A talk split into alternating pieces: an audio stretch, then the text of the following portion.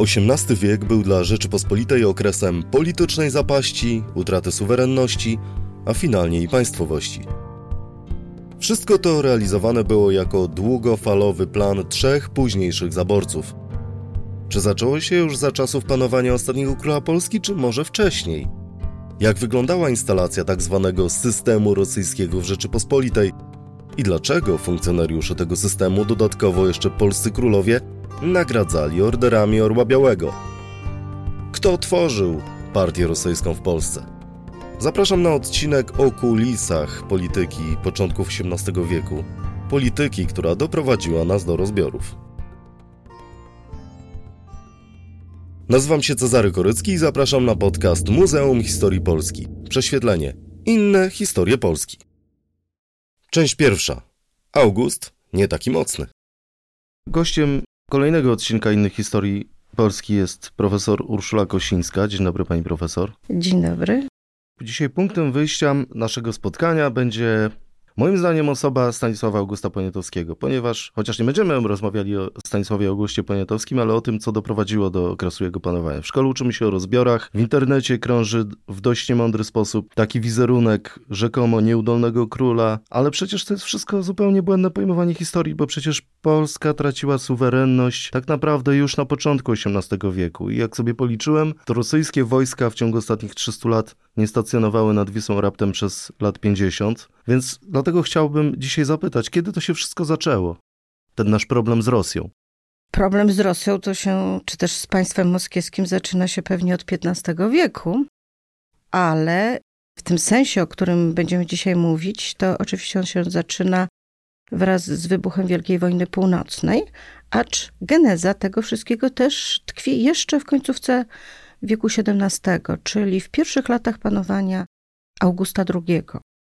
Pomimo wcześniejszych y, trudnych stosunków polsko-rosyjskich i wielu wojen, które toczyliśmy z państwem moskiewskim w wieku XVI-XVII, jeszcze w końcówce wieku XVII można by było powiedzieć, że mieliśmy do czynienia z państwami, które Mm, miały siły, nie powiem czy równoważne, raz jedno było silniejsze, raz drugie, ale na pewno były to dwa państwa całkowicie suwerenne. Panowanie Augusta II zmienia tutaj bardzo stan rzeczy, ponieważ Rzeczpospolita e, wchodzi wskutek decyzji podjętych przez polskiego króla, e, wchodzi w bardzo dziwny, nieakceptowany przez większość Polaków sojusz z Rosją, wo wojnę ze Szwecją, która w zamysłach króla miała być chyba wojną lekko, łatwą i przyjemną,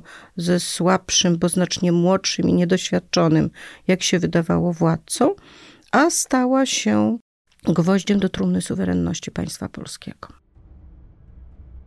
Z narodu nieprzyjaciołom strasznego, z narodu mężnego, biernego i walecznego, z narodu, którym murem i zasłoną niedawnymi czasy był całego chrześcijaństwa, staliśmy się obmierzłym całemu prawie światu. Przyszliśmy na pośmiewisko i ohydę u obcych i sąsiednich państw tak dalece, że o tym często mówią cudzoziemcy. Że polska przyjaźń na nic się nie przyda, a nieprzyjaźń nic nie zaszkodzi. Tak o państwie polskim w XVIII wieku pisał wojewoda bełski Antoni Potocki. Rządy Wettynów prowadziły do osłabienia Rzeczypospolitej, a August Mocny podobno mocny to był tylko w krzepie fizycznej, bo tak naprawdę Piotr Wielki zdołał sobie okręcić tego polskiego króla wokół palca. Jak to się stało i dlaczego to się stało?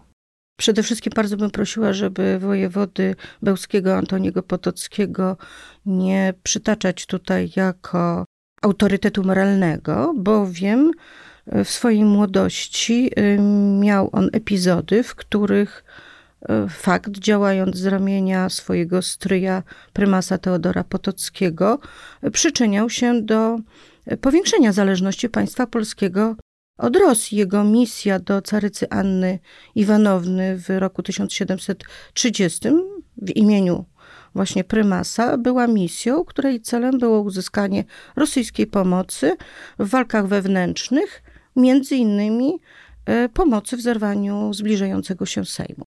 A jak się zaczęło to wszystko? Wydaje mi się, że można, e, że należy sięgnąć do roku 1698, kiedy to w sierpniu w Rawie Ruskiej doszło do bardzo znanego w historii, ale nie znanego, jeśli chodzi o szczegóły przebiegu spotkania Augusta II z carem Piotrem I, powracającym właśnie z jego e, wielkiej podróży na zachód. E, obaj władcy dużo pili, dużo rozmawiali, wymienili się nawet e, swoimi szóstokorami, czy też dzisiaj byśmy powiedzieli koszulkami, i na pewno zawarli jakiś rodzaj osobistego przymierza niespisanego na papierze. Wiele pośrednich świadectw źródłowych mówi nam, że już wówczas padł pomysł wspólnej wojny przeciwko Szwecji, ale także mamy świadectwa, że August II już wcześniej prosił Piotra, nagabywał go o to, by wspomógł go w walce z własnymi nowymi polskimi poddanymi.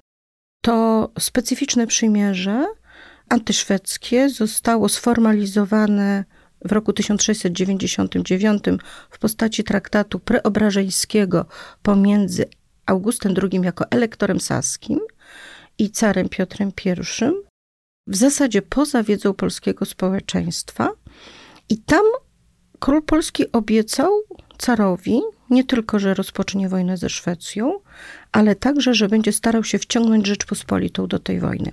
Kilka kolejnych lat to są lata, w których król polski przy pomocy cara rosyjskiego, także przy pomocy jego pieniędzy oraz wpływów dyplomatycznych próbuje ale także faktów dokonanych, bo przecież wywołuje wojnę i doprowadza do wejścia wojsk rosyjskich, y, szwedzkich, przepraszam, do wejścia wojsk szwedzkich na terytorium Rzeczypospolitej. A więc król polski wciąga po kawałku metodą salami, jakbyśmy powiedzieli słowami Sołżenicyna, Rzeczpospolitą do koalicji z jej wcześniej przecież odwiecznym wrogiem, czyli z Rosją.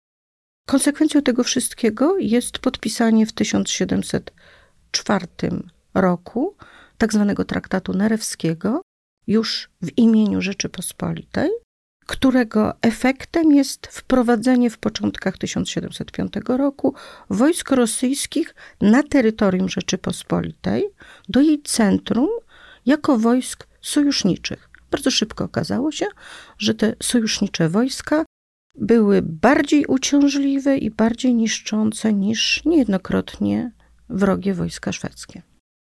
W audycji z cyklu Inne historie Polski nie dość, że mamy, mam zaszczyt rozmawiać z wybitnymi polskimi historykami, ale zawsze szukamy jakiegoś źródła pewnych procesów, czy ciągłości pewnych procesów. I tutaj oczywiście możemy rozmawiać o sprawach politycznych, o sprawach osobowościowych, o sprawach decyzji y, tamtejszej geopolityki, ale czy były jakieś procesy społeczne czy ekonomiczne, które mogły w jakiś mogą w jakiś sposób tłumaczyć to, w jakim opłakanym stanie w pierwszych dekadach się znalazła Rzeczypospolita obojga narodów?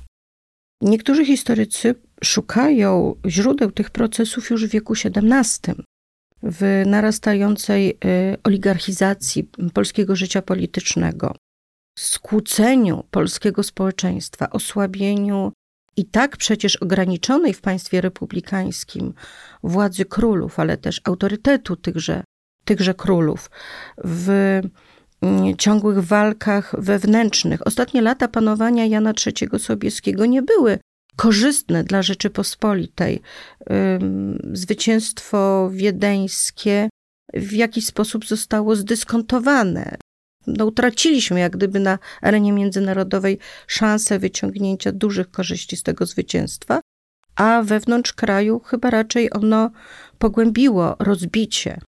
Końcówka panowania y, Jana III to jest przecież narastający konflikt na terenie Wielkiego Księstwa Litewskiego pomiędzy rodziną Sapiechów a innymi rodami, i magnackimi, i rodzinami średnioszlacheckimi, które były przez nie w jakiś sposób marginalizowane. Więc jest to tak zwana walka republikantów litewskich z sapiechami. Ta wojna toczy się w początkach panowania Augusta II, a potem ma znaczące przełożenie też na to, co się dzieje w Polsce w momencie, kiedy wybucha wojna ze Szwecją, prawda? To rozbicie społeczeństwa pogłębia się, ale też osobiste decyzje władcy. Wydaje mi się, to trzeba niestety podkreślić i to wykazały badania Jacka Burdowicza-Nowickiego, który przebadał źródłowo w oparciu o archiwalia i rosyjskie, i pruskie, i saskie.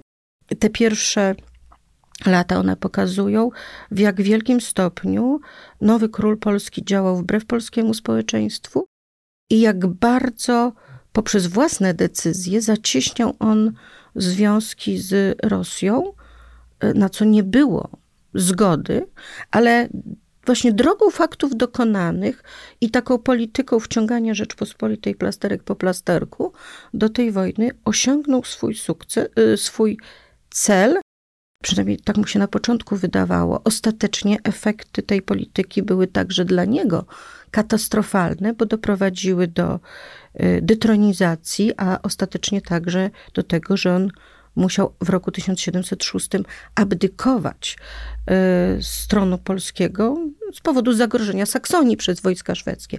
To sprawiło, że Rzeczpospolita, która mm, do tego momentu jednak kontaktowała się z carem rosyjskim w dużym stopniu za pośrednictwem króla, zaczęła, straciła ten element który jest jednak reprezentacją władzy suwerennej i otworzyło to carowi drogę do bezpośrednich kontaktów z panami polskimi, już poza plecami króla, który abdykował, prawda? Kontaktów z hetmanami, kontaktów z najważniejszymi urzędnikami, ale także z mm, przedstawicielami innych rodzin. Od roku 1705, a już na większym stopniu od właśnie abdykacji w 1706, Rosja mogła rządzić się w Polsce, wykorzystując y, własny wpływ dyplomatyczny oraz oczywiście obecność wojska. I nawet po restauracji Augusta II, po bitwie połtawskiej, restauracji z łaski rosyjskiej, to wojsko rosyjskie z bardzo niewielką przerwą stacjonowało do początków roku 1719, mogąc kontrolować kraj.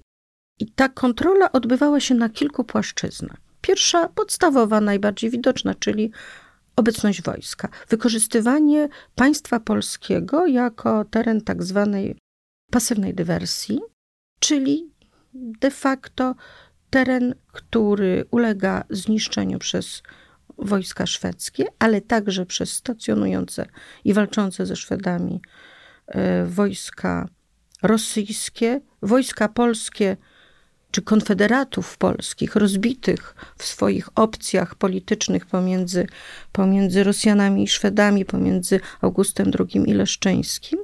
I Rzeczpospolita staje się taką karczmą zajezdną, staje się jednymi wielkimi koszarami i terenem eksploatacji ekonomicznej, ale także demograficznej, ponieważ już wtedy zaczyna się na przykład wywożenie y, znacznych ilości, nie wiem do końca ilu, ale znacznej ilości ludzi poddanych na teren Rosji do zasiedlania tych wielkich rosyjskich pustek.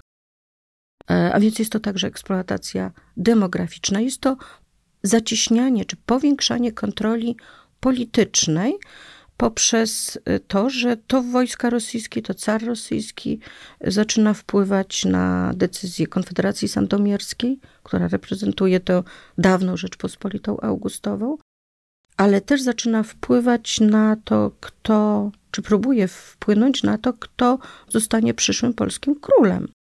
Grając y, ambicjami różnych panów polskich, y, cały czas, na przykład Hetmana Sieniawskiego, czy Denhoffa, cały czas mając w zanadrzu innych kandydatów, na przykład węgierskiego powstańca Franciszka Rakoczego, czy ewentualnie któregoś z braci Sobieskich.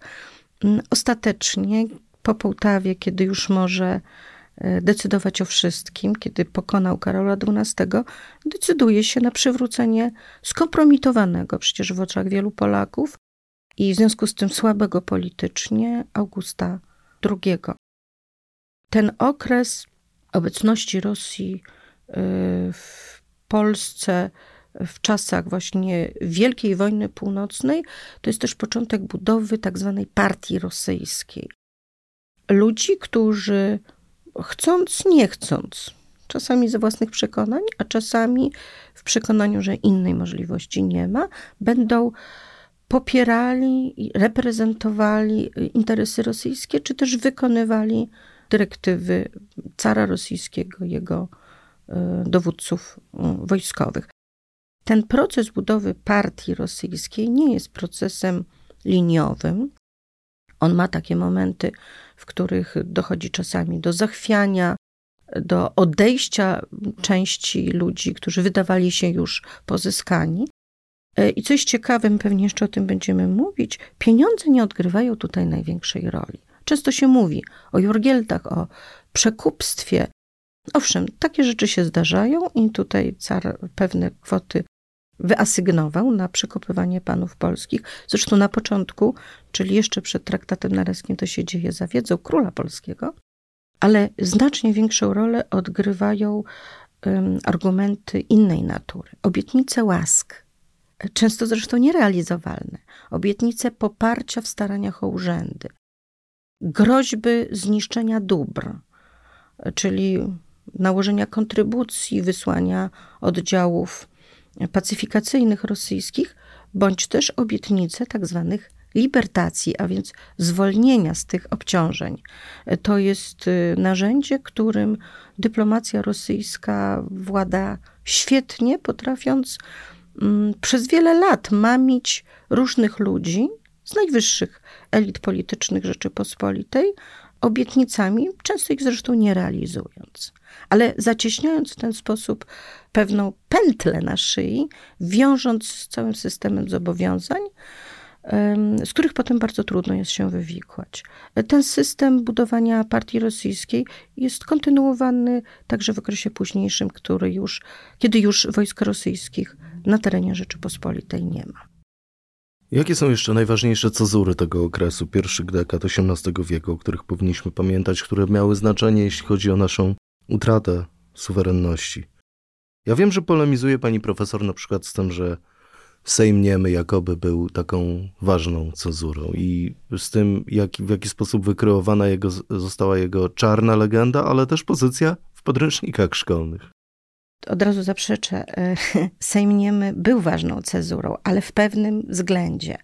Za chwileczkę to wyjaśnię. Zacznijmy od początku. Moim zdaniem początek panowania Augusta do roku 1704, czyli do traktatu naryskiego, to jest okres, kiedy y, już tworzą się podstawy tego nieszczęsnego sojuszu, y, najpierw osobistego sojuszu króla z carem i kiedy on otwiera rzecz Rosji wrota do Rzeczypospolitej, ale głównie jest to, dzieje się to przez kontakty dyplomatyczne i za pośrednictwem króla. Kolejny etap y, po traktacie narewskim kiedy wojska rosyjskie wchodzą do Rzeczypospolitej i zaczynają się możliwości działania bezpośredniego wobec Polaków i panów polskich. To jest ten okres między 1705 a 6 rokiem, prawda? Szósty to jest abdykacja pod Altranstadt i do roku, do początku 1719 roku, kiedy kontrola nad Rzeczą Pospolitą jest utrzymywana i pogłębiana, poprzez fakt obe stałej obecności wojsk rosyjskich w Polsce. I gdzieś wcześniej mamy tę cezurę roku 1717, czyli Sejm Niemy, który pod względem metod sprawowania kontroli na, nad Rzeczą przez Rosję nie zmienia niczego. Ale on przynosi ważną y, zmianę. Fakt, iż car rosyjski poprzez swego przedstawiciela jest mediatorem w kontaktach pomiędzy panami polskimi a ich królem. Podpis tego negocjatora pod um, traktatem, który kończy okres Konfederacji Tarnogrodzkiej, został w historiografii, ale też w interpretacjach politycznych już współczesnych rosyjskich przemodelowany i ukazany nie jako mediacja, ale jako gwarancja. Nie wiemy do końca dlaczego w świadomości panów polskich, czy też polskich elit, ta gwarancja w pewnym momencie została przyjęta, to słowo zostało przyjęte y, jako fakt, Pod koniec panowania Augusta II Stanisław Konarski w swoim takim dialogu, um, rozmowa szlachcica z ziemianinem o teraźniejszych okolicznościach, a potem w kolejnym tekście Epistole familiares subtempus interregi, czyli listy poufne czasu bezkrólewia, musiał przedstawiać argumenty na to, że nie ma mowy o żadnej gwarancji, że mediacji, pośrednictwa w rokowaniach traktatowych z roku 1716 zatwierdzonych w XVII nie można uznać za gwarancję. Ale w późniejszych dziejach Rzeczypospolitej ta gwarancja, problem gwarancji rosyjskiej odgrywa bardzo istotną rolę już w czasach Stanisława Augusta, prawda? I niestety mamy świadectwa, że to pojęcie właśnie w kontekście roku XVII pojawia się. Ono się pojawia na przykład w latach 50. XVIII wieku i ono wypływa z ust nie tylko rosyjskich, ale także przyjmują je i utrzymują, myślę, że całkowicie instrumentalnie, y, niektóre polskie czołowe rodziny. Na tym polega, wydaje mi się, znaczenie roku XVII. On jest też rokiem w jakiś sposób y, symbolicznym.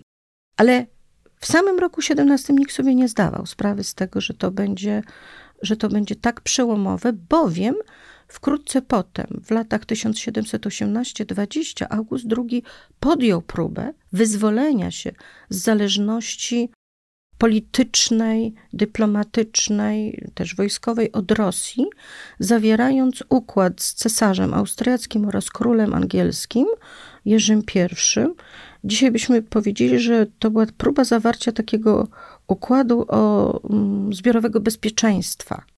Tam miały wejść też inne państwa, proponowano i Prusom, i Szwecji, różnym krajom niemieckim. Można by było powiedzieć takie, nie wiem, takie NATO XVIII-wieczne powstało, co spowodowało niesamowitą kontra- kontrakcję dyplomacji rosyjskiej i cara Piotra I, który nie mógł pozwolić na to, aby Rzeczpospolita ratyfikowała ten traktat. Więc te lata 18-20 to jest właśnie walka o to, by nie dopuścić Rzeczpospolitą do wyjścia z izolacji politycznej. E, właśnie wtedy my mamy świadectwa o pierwszych próbach ingerowania na przykład w przebieg Sejmów, e, próby zerwania Sejmu przez roku 1718 przez dyplomację rosyjską. Ta pierwsza była nieudana, ale kolejne trzy Y, już tak. Część druga. Życzliwa przyjaźń ambasadorów. Panie profesor, zacznijmy może troszkę od ciekawostki, bo gdybyśmy zapytali słuchaczy, nawet interesujących się bardziej historią, czym jest taki, takie odznaczenie Order Orła Białego, to, to z pewnością powiedzą, że to jest coś przeznaczonego dla wielkich Polaków, odznaczenie za patriotyzm. A tymczasem prawda jest taka, że pierwszymi kawalerami tego znamienitego odznaczenia byli albo rosyjscy ambasadorowie, albo jacyś inni bojarzy. E, no cóż, nie jest to jedyny taki przypadek w dziejach e, polskich symboli narodowych, bo podobną historię przecież e, przeszła pieśń Boże coś Polskę, kojarzona przede wszystkim z polskością, z niepodległością, a napisana jako pieśń chwaląca cara. Rzeczywiście y, badania z ostatnich lat nad genezą Orderu Orła Białego, oparte przede wszystkim właśnie na materiałach wcześniej niewykorzystywanych, czyli materiałach z archiwum saskiego i moskiewskiego, dowodzą, że geneza y, tego orderu sięga najprawdopodobniej wspomnianego już dzisiaj spotkania Augusta II z Piotrem w Rawie Ruskiej. Tam zaczęto chyba mówić o o właśnie o stworzeniu jakiegoś y, odznaczenia kawalerskiego, to było bardzo modne w tamtych czasach w Europie i było narzędziem tworzenia przez władców wokół siebie grona ludzi zaufanych, których można było wynagradzać w sposób prestiżowy, a jednocześnie stosunkowo jeszcze mało, mało kosztowny i nie ingerujący w systemy urzędnicze. E, na pewno już w roku 1701 my wiemy, że taki order powstał, miał formę krzyża ten order August II obiecał trzem ważnym ludziom z otoczenia Piotra I w trakcie spotkania w Birżach w 1701 roku. To były też kolejne rokowania traktatowe zacieśniające sojusz z Rosją. Tymi ludźmi byli panowie Gołowin, Gołowkin oraz Mniejszykow. Ludzie może nie sprawujący jeszcze wówczas najważniejszych urzędów rosyjskich, ale będący takim gronem z otoczenia cara najbliższym mu. Kolejne postacie, które, osoby, które zostały odznaczone y, tym y, orderem, to są m.in. dowódca wojskowy Szeremietyw oraz hetman kozacki Iwan Mazepa. I dopiero w roku 1705 ten order został, zaczął być wykonywany w większej ilości egzemplarzy i mm, z przeznaczeniem na to, by nagradzać tym orderem ludzi, odznaczających się w Konfederacji Sandomierskiej, czyli tej konfederacji, która e, w czasie Wielkiej Wojny Północnej i tego wielkiego rozbicia wewnętrznego od Sasa do Lasa miała wspierać, e, miała wspierać Augusta II.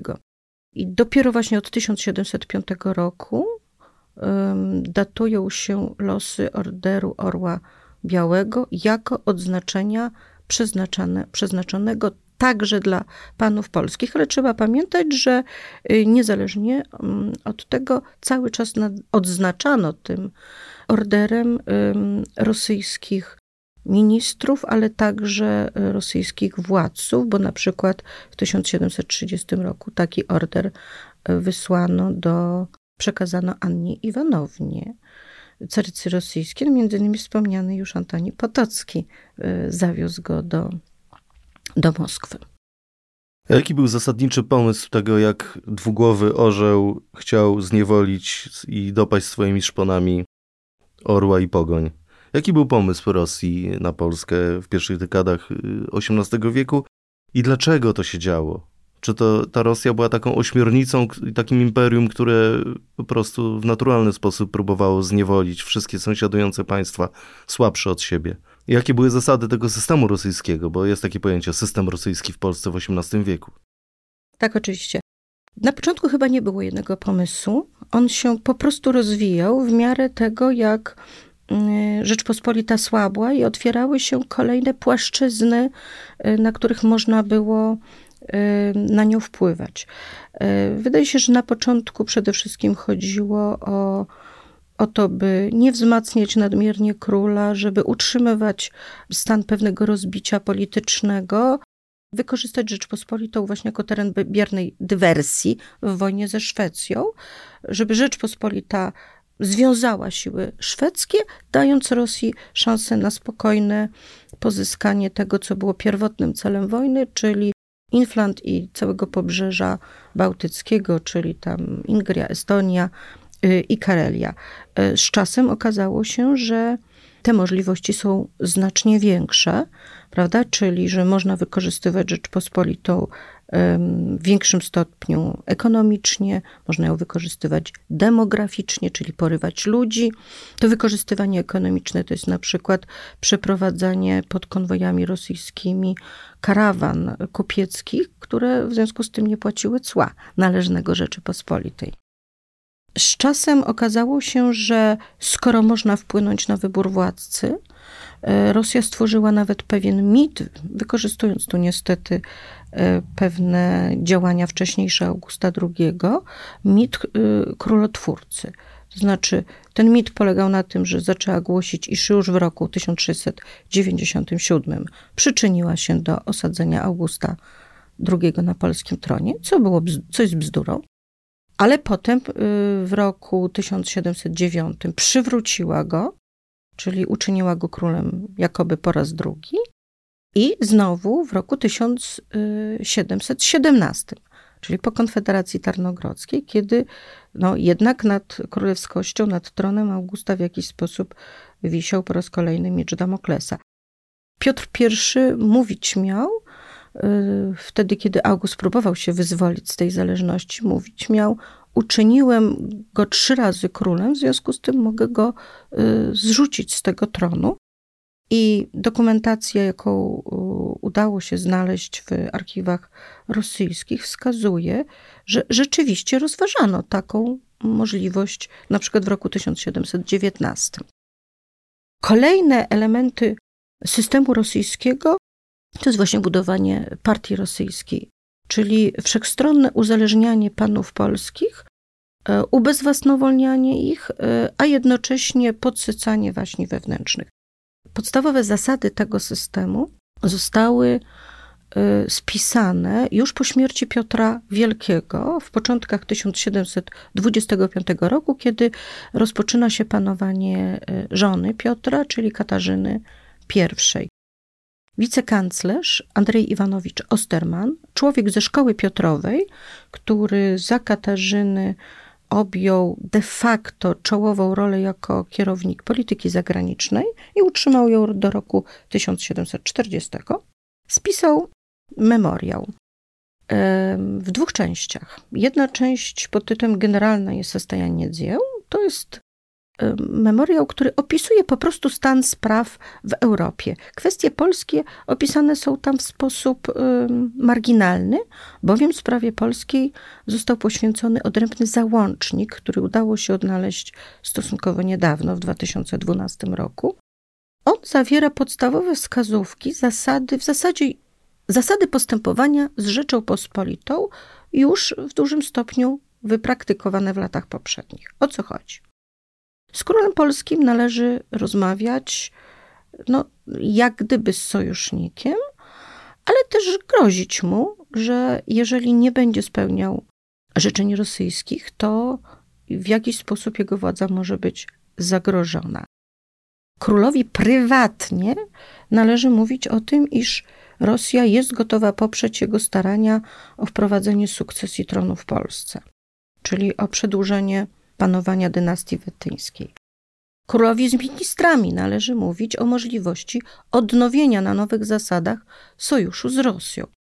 Panom polskim, czyli bez króla, należy mówić o tym, że król ciągle czyha na ich prawa i przywileje, myśli o tym, by stać się władcą absolutnym. Czyli chodzi tutaj po prostu o ciągłe sianie dyfidencji intermajestatem ac libertatem między władzą a wolnością.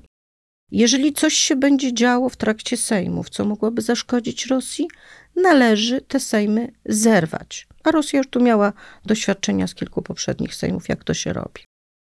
Ciekawe jest to, co Osterman e, pisze o postępowaniu na arenie międzynarodowej. Wtedy, kiedy spisywał ten memoriał, to był czas, y, kiedy głośna była tak zwana sprawa toruńska, czyli kwestia wyroku króla polskiego i polskiego, przede wszystkim polskiego sądu e, na mieszczan toruńskich y, winnych wywołania tumultu. Ta sprawa w myśli mm, rosyjskiego stratega, jakim był niewątpliwie Osterman, ma być narzędziem do rozpowszechnienia w Europie negatywnej opinii o Rzeczypospolitej, podburzania innych państw europejskich, ale w taki stopniu, w taki sposób, aby one nie wywołały wojny, tylko by groziły wojną z Rzecząpospolitą i by nakłonić te państwa do przyjęcia mediacji rosyjskiej w tym konflikcie między Rzecząpospolitą a państwami E, Zachodu. Widać tu wyraźnie, iż Rosja już widzi siebie właśnie jako, jako ten czynnik, który decyduje, będzie decydował o, o sprawach Rzeczypospolitej i reprezentował, trudno powiedzieć, że jej interesy, ale będzie ją w jakiś sposób reprezentował wobec innych państw europejskich. Podstawy też do systemu rosyjskiego, e, jeśli chodzi o kwestie międzynarodowe, zostały Mm, zbudowane jeszcze za życia Piotra. I chodzi tutaj przede wszystkim o system sojuszy dwustronnych w sprawie polskiej. Najważniejszym z nich jest umowa z Berlinem, czyli z państwem pruskim, tak zwana deklaracja poczdamska z lutego 1720 roku, której zapisy zostały rozwinięte w formie już traktatowej, czyli traktatu sojuszniczego, po śmierci Piotra I za panowania Katarzyny I w roku 1726. O co chodziło w tych umowach? O to, by Rzeczpospolitą utrzymać in statu quo, czyli taką, jaką jest, w jej stanie słabości, bez siły i ustrojowej, i wojskowej, i politycznej, by utrzymać ją w izolacji politycznej na terenie Europy, czyli nie dopuszczać do podpisywania przez Rzeczpospolitą traktatów y, poza plecami rosyjskimi. By nie dopuścić do sukcesji tronu w Polsce w żaden sposób, to znaczy nawet do elekcji Vivente Rege, by utrzymywać kontakty z panami polskimi, w razie potrzeby zrywać sejmy oraz utrzymywać kontakty dyplomatyczne i współpracę dyplomatyczną z Berlinem, właśnie w tym dziele, nazwanym przez jednego z historyków niemieckich, Klausa Cernaka, Negative Polenspolitik, czyli negatywna polityka wobec Polski. I jak powiedziałam, deklaracja poczdamska z roku 20 została przekształcona w traktat w 26 roku. Tam znalazła się jeszcze nawet dodatkowa klauzura o tym, że przyszłym królem polskim powinien być jakiś piast, czyli Polak, a więc ktoś, kto nie ma umocowania dynastycznego w Europie, czyli jest człowiekiem słabym. I potem to było odnawiane z niewielkimi zmianami w latach 1729, 30, 40, 43, 64, a więc y, ta współpraca miała długą, długą tradycję.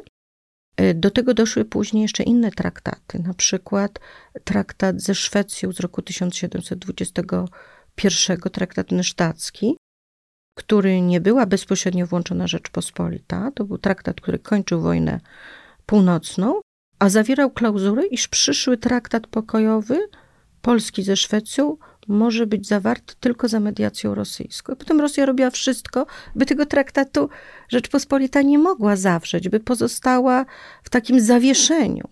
Stąd zresztą później powstał mit, iż wojny między Polską a Szwecją nie było, bo poprzez ten mit próbowano odejść te e, klauzule traktatowe.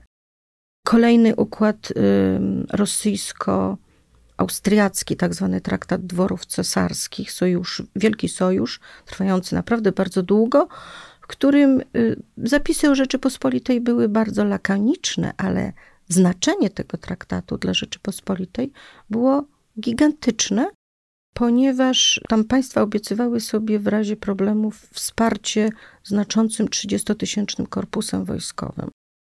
I kontrola nad Rzecząpospolitą była tutaj niezbędna, bo te wojska musiałyby w jakiś sposób przechodzić przez państwo polskie. Trzeba było więc zapewnić sobie to, iż Rzeczpospolita w żaden sposób nie powie nie.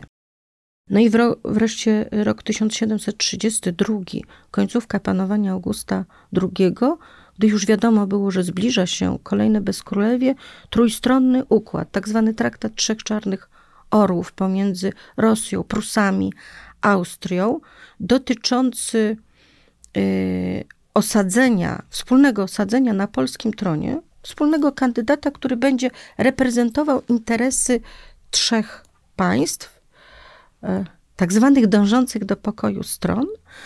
I w tym traktacie były wyraźne zapisy, które wskazywały, iż te państwa gotowe są realizować ów postulat przy pomocy wojska, że gotowe są wprowadzić wojska, czyli rozpoczynać wojnę.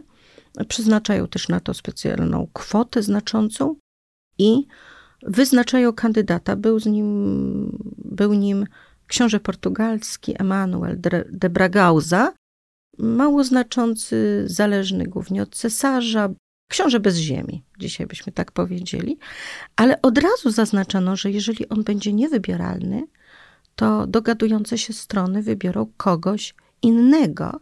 I wbrew temu, co w wielu miejscach, także w Wikipedii można znaleźć, kolejny Wettyn wcale nie był wykluczony. E, wykluczony był tylko Stanisław Leszczyński, popierany przez zbyt potężnego, rywalizującego i z Austrią, i z Rosją e, władcę, czyli przez króla Francji. Ten traktat, co prawda, nie był pełni ratyfikowany, to znaczy ratyfikacji nigdy nie wymieniono. Rosja ratyfikowała go, ale ratyfikacji nie wymieniono. E, ostatecznie z tego układu wystąpiły Prusy. Cały czas trwają badania, dlaczego one zrobiły. Na pewno nie były oszukane, wbrew temu, co też możemy znaleźć w wielu opracowaniach, ale traktat Lewenwolda, czyli traktat Trzech Czarnych Orłów, stał się podstawą do umów, które podpisywała Rosja, Austria z elektorem saskim w roku już 1733 i które to umowy otworzyły Wettynowi drogę do polskiego tronu, ale to już była droga w całości kontrolowana przez Rosję. Do Prus jeszcze wrócimy za chwilkę, ale jeszcze zostańmy przy Rosji, która jak pani profesor sama powiedziała, zawsze dążyła do pokoju. Dzisiaj też dąży do pokoju. Myślę, że rosyjski ambasador nie jest tutaj naszym faworytem w czasach dzisiejszych również, bo jest taki rosyjski ambasador w Warszawie, ale takich ambasadorów w Warszawie to mieliśmy także w XVIII wieku, więc zapytam o arkana dyplomacji. Jak to jest możliwe, że dyplomaci rosyjscy tutaj, mówiąc kolokwialnie, się e, panoszyli i załatwiali tak wiele spraw? Jak realizowano e, tą politykę nad Wisłą i czym był Jurgielt? E, jak to się stało, że ci ambasadorowie się panoszyli? Wydaje mi się, że po pierwsze nie powinniśmy bagatelizować umiejętności prowadzenia dyplomacji przez pokolenia rosyjskich przedstawicieli w Polsce.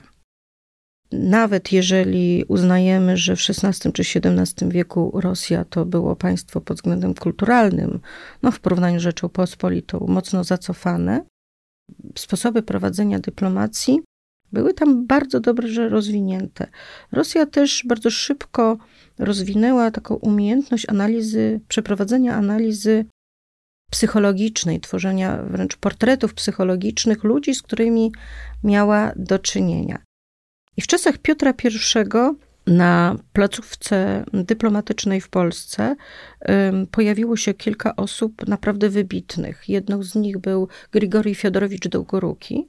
Człowiek, jako młody człowiek wysłany na zachód Europy, by się uczył fachu marynarskiego, ale ostatecznie, oczywiście był wojskowym też, e, ale ostatecznie został dyplomatą.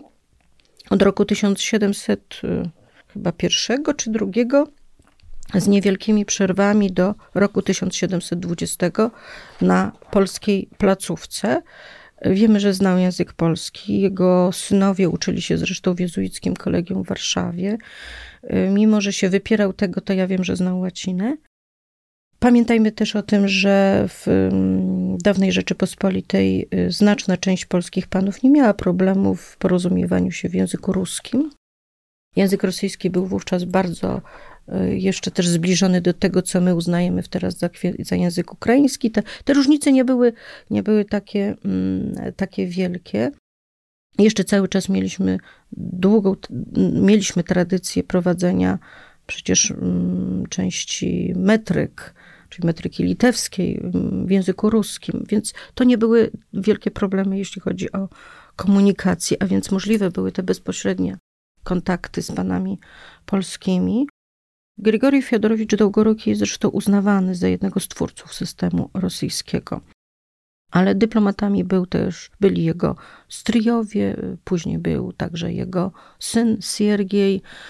Mamy także innych, mniejszej rangi dyplomatów, którzy pełnią funkcję rezydentów, na przykład przy hetmanach w pewnych okresach. System właśnie stałych placówek dyplomatycznych, pisania relacji regularnych, otrzymywania reskryptów, stosowania szyfrów znacznie bardziej rozwinięty niż to, co stosowano w Polsce. E, to już jest w dużym stopniu w czasach Piotra I dyplomacja o charakterze niemalże zawodowym. Poza tym wykorzystywanie w różnych kontaktach dyplomatycznych, nie tylko z Polską, ludzi z Zachodu, takich kondotierów politycznych, którzy wykształceni w szkołach europejskich jechali do Rosji tam widząc szansę na wielką karierę. Takim człowiekiem właśnie był Andrzej Iwanowicz Osterman, który był z pochodzenia Westfalczykiem. Ci ludzie wprowadzali do Rosji też to, to zachodnioeuropejskie, dyplomatyczne know-how. No i oczywiście poza działaniami dyplomatycznymi stricte, dyplomaci pełnili także funkcje wywiadowcze. W wieku XVIII te dwa elementy, biała dyplomacja, czy też ta otwarta dyplomacja, wywiad, agentura, one bardzo często są jeszcze ze sobą powiązane i oczywiście w momentach kluczowych dyplomata otrzymywał pewne kwoty. Już w czasach Wielkiej Wojny Północnej Grigori Goruki dysponował znaczącymi środkami, co zresztą ciekawe. Na mocy traktatu narewskiego Rosja miała, podpisała, czyli miała obowiązek opłacenia, mm, zapłacenia znacznych kwot milionowych na rozwój i utrzymanie polskiej armii, która walczyć miała ze Szwecją. W ciągu kolejnych lat pod różnymi pretekstami unikano zapłacania tych pieniędzy na polskie wojsko, ale opłacano hetmanów prywatnie. Opłacano także y, polskich dostojników państwowych, y, którzy, których chciano pozyskać dla idei sojuszu, a potem utrzymać przy Konfederacji y, Sandomierskiej. My do końca nie wiemy, jakie to były kwoty. Nikt po prostu tego nie zbadał szczegółowo. Wiemy, że było wiele obietnic, ile z nich zrealizowano, też do końca nie wiemy. Ale opłacano, jeżeli na przykład panowie polscy nie chcieli oficjalnie brać pieniędzy, to czasami płacono pensje ich żonom. Wiem, wiemy, że na przykład e, Hetmanowa Sieniawska otrzymywała pani strażnikowa Potocka otrzymywały pieniądze, bo wiemy, że upominały się o przywrócenie tych pensji wtedy, kiedy one zostały zdjęte. To były różne kwoty. W okresie, kiedy jak powiedziałam, nie, nie wiemy do końca jakie. W okresie, kiedy już wojska rosyjskie nie stacjonowały w Rzeczypospolitej, czyli od roku 1719, kiedy Rosja zaczyna działać na przykład właśnie poprzez te mechanizmy polityki negatywnej, próbując zniszczyć Sejm, to ja tutaj mm, miałam informację, że przeznaczono na zniszczenie tego Sejmu 12 tysięcy czerwonych złotych, czyli inaczej dukatów, z czego 10 tysięcy w gotówce, 2 tysiące w drogocennych kamieniach i do tego jeszcze doszło ze 2000 rubli, to troszeczkę mniej będzie, e, jako wartość różnych cennych towarów, które mogły być podarunkami. To były na przykład drogocenne jedwabne tkaniny, pęki so, skórek sobolowych, e, ale też gdzieś miałam informację, że na przykład e, dla kogoś zakupiono zegar angielski konkretnej, y, za konkretną kwotę, prawda? Czyli żeby nie było, że człowiek bierze pieniądze, prezent to prezent. Były wydane rachunki jednego z posłów rosyjskich, Friedricha Kazimira Löwenwolde, a kolejny Niemiec w służbie rosyjskiej, y, który na przykład odnotowywał, ile musiał zapłacić za y, zerwanie Sejmu. Więc na przykład to jest około 100 do 200 dukatów y, za zerwanie, y, za właśnie opłacenie posła, który zerwie Sejm. W porównaniu do tego, ile kosztowało bieżące prowadzenie na przykład placówki poselskiej, wysyłanie posłańców, to paradoksalnie to nie są duże kwoty. Chyba znacznie większe kwoty zapłacono już w czasach Stanisława Augusta tym ludziom, którzy pomagali Rosji w przeprowadzeniu mm, na Sejmie rozbiorowym sprawy uznania rozbioru.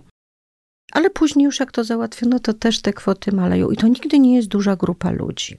Ale zawsze są to ludzie na kluczowych stanowiskach, albo właśnie tacy dyżurni rwacze, rwacze sejmowi, to też nigdy nie były jakieś wielkie, wielkie grupy mm, ludzi.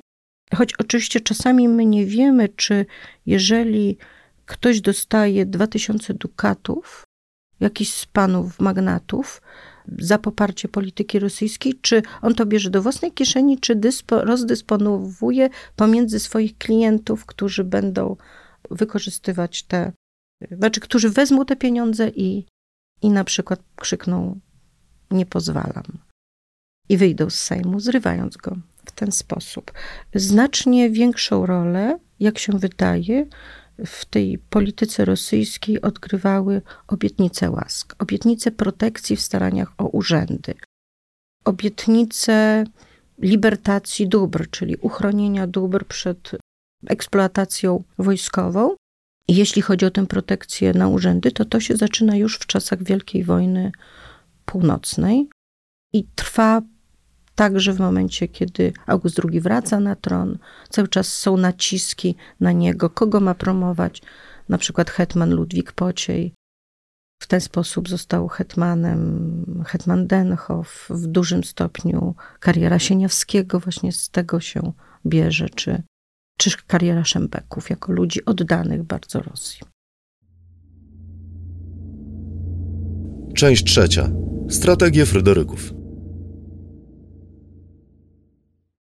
Państwo ościenne, które najszerszą, a najkruchszą ścianą przytykało do pruskich koszar, państwo obszerne, które więcej od innych miało do stracenia, a tak osłabione, że miało do stracenia wszystko, jednym słowem Rzeczpospolita Polska, nigdy, bądź razem z Fryderykiem, bądź przeciw niemu, w żadnej nie uczestniczyło wyprawie, do żadnego nie przystąpiło sojuszu.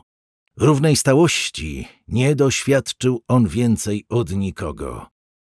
Jednak ten szczęśliwy żołnierz, który ugiął Austrię, zgniótł Saksonię, zgromił Rzeszę Niemiecką, Francuzom sprawił Rozbach, Rosjanom zgotował Zorndorf, Rzeczpospolitą, nie obnażając szpady, ciągle po przyjacielsku, ciągle pokojowo, w drodze spokojnej negocjacji, straszliwiej ugodził niż tamtych na polach bitew. Do serca jej trafił, dobił.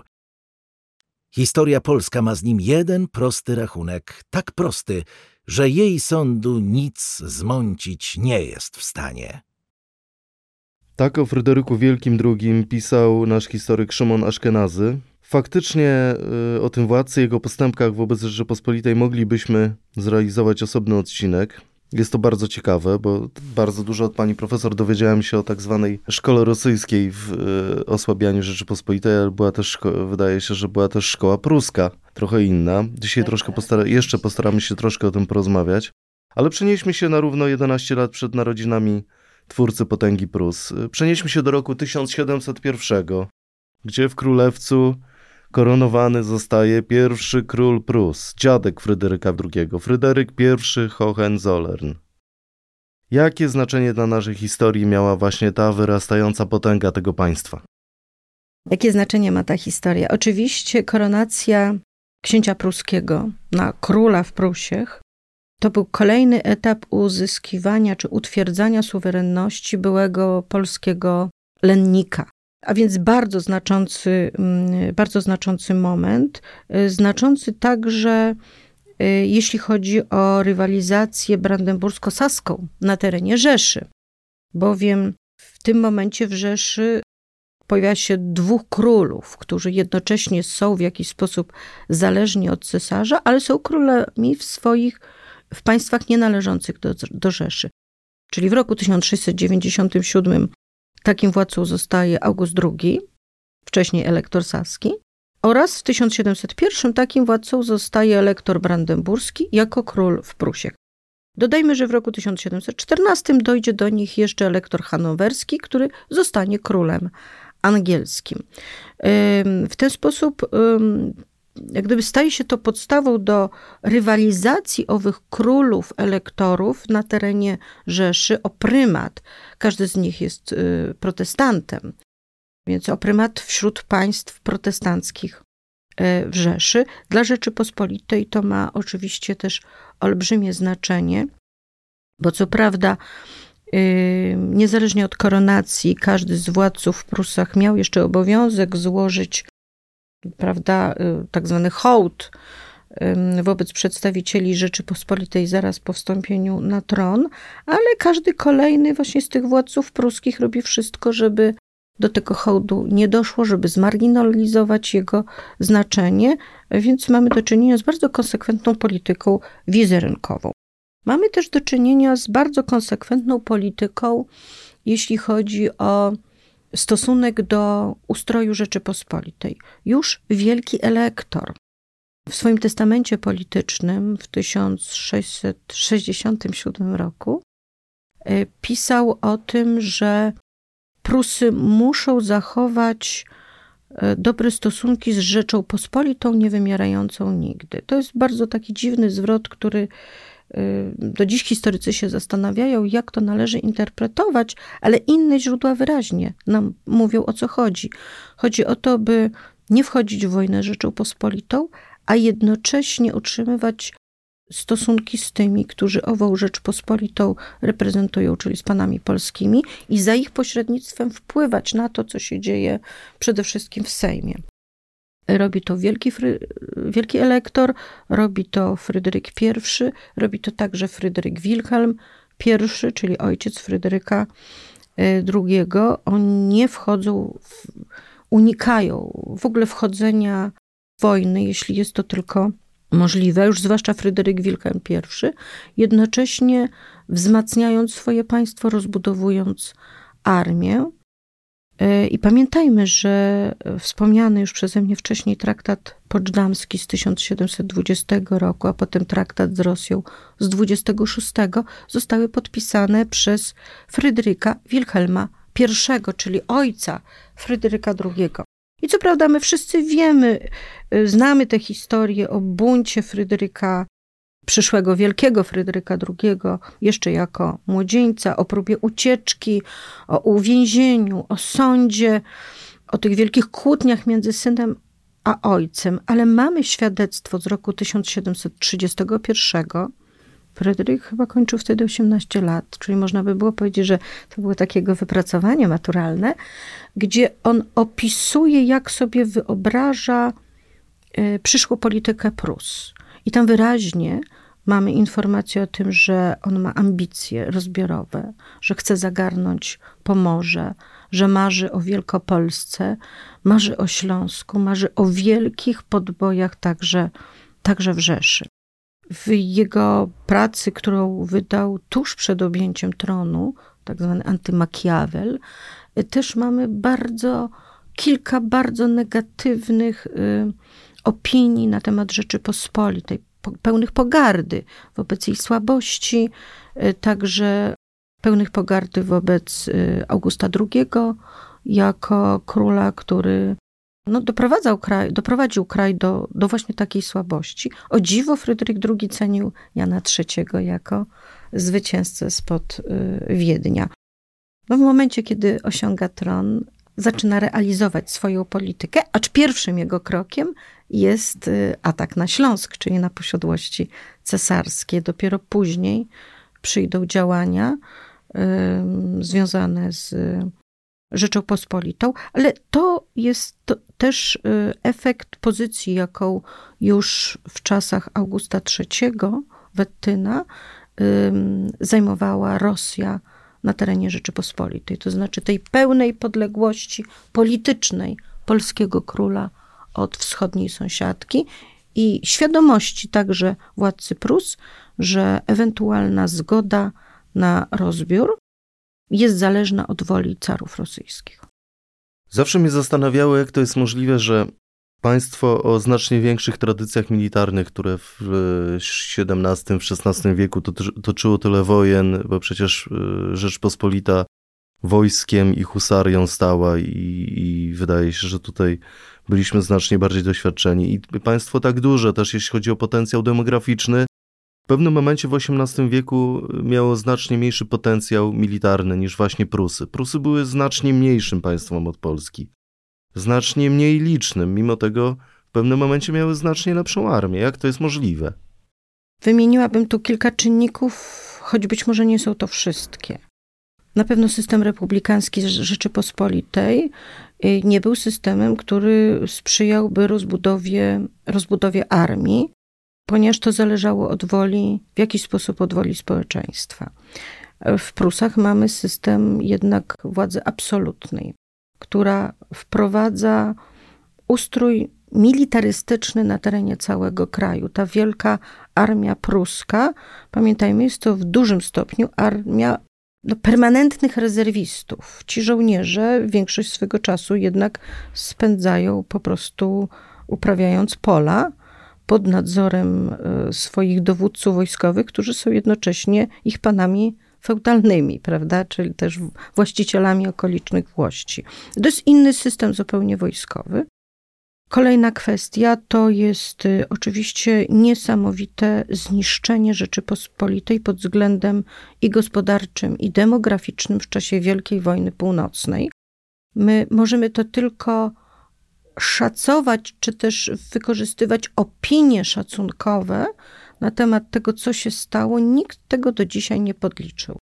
O ile prowadzono takie badania w odniesieniu do strat y, z czasów Wielkiego Potopu, prawda? To dla Wielkiej Wojny Północnej szeroko zakrojonych badań w tej materii nie poprowadzono. Są tylko jakieś wycinkowe takie rzuty, case studies, natomiast y, badań sumarycznych nie mamy, więc my nie wiemy do końca, ile ludzi straciliśmy i jaki majątek straciliśmy w czasie Wielkiej Wojny Północnej, a na pewno to stało się podstawą do do tego, by w roku 1717 zredukować liczbę wojska y, do poziomu porcji 18 tysięcy w Koronie plus 6, plus 6 na Litwie, czyli 24 tysiące. Realnie oznaczało to, jak się wydaje, między 12 do 15 tysięcy żołnierzy. Ale warto pamiętać, że już y, rok później, czyli w 1718 roku, na Sejmie Polskim podniesiono kwestię aukcji wojska i, i podniesienie o, o kolejne tysiące, w związku z tym, że państwo się trochę odbudowywało. I tutaj działania na rzecz wzmocnienia armii, zarówno liczebnego, jak i organizacyjnego, zaczęły być bardzo szybko blokowane poprzez działania, wspólne działania rosyjsko-pruskie. To jest między innymi efekt właśnie tej umowy poczdamskiej, o której ja mówiłam. W samym traktacie nie ma mowy o, o armii zbyt wiele, ale w projektach, które wcześniej były, takie klauzule się znajdowały. W związku z tym my wiemy, że tym właśnie te państwa były zainteresowane. I w związku z tym one są zainteresowane i działają na przykład na rzecz pogłębiania konfliktu tak zwanego konfliktu o komendę Fleminga, a potem konfliktu o rozdawnictwo buław. Mm, za wszelką cenę chcą uniemożliwić mianowanie hetmanem Stanisława Poniatowskiego, to jest ojciec przyszłego króla Stanisława Augusta, człowiek o wielkim doświadczeniu i dyplomatycznym, i wojskowym, i organizacyjnym. Więc robił wszystko, żeby Rosja i Prusy, żeby do tego nie dopuścić. Ja czytałam w relacjach dyplomatycznych opinię, że jeżeli on, jeżeli Poniatowski dłużej jeszcze mm, będzie sprawował kontrolę nad polską armią, bo on był takim zastępczym regimentarzem, to wkrótce ta armia może stać się rzeczywiście niebezpieczna, może stać się pełnowartościowym wojskiem. Dlatego trzeba zrobić wszystko, żeby do tego nie dopuścić. I stąd w czasach Augusta III jeden z naczelnych tematów to jest właśnie sprawa aukcji wojska. Z jednej strony świat, polskie elity, zwłaszcza tak zwana familia czartoryskich, już były przekonane o tym, że to jest klucz do, do tego, żeby w ogóle pojawiła się szansa wydobycia z upadku, że to jest właśnie rozbudowa armii i znalezienie pieniędzy na tę armię, a z drugiej strony napotykali cały czas na przeciwdziałanie Prus, ono było bardzo otwarte, ale my wiemy także, że zawsze w tle y, za Prusami stała Rosja, gotowa do tego, by ten swój negat ujawnić, jeżeli tylko okaże się, że Prusacy sobie z czymś nie radzą.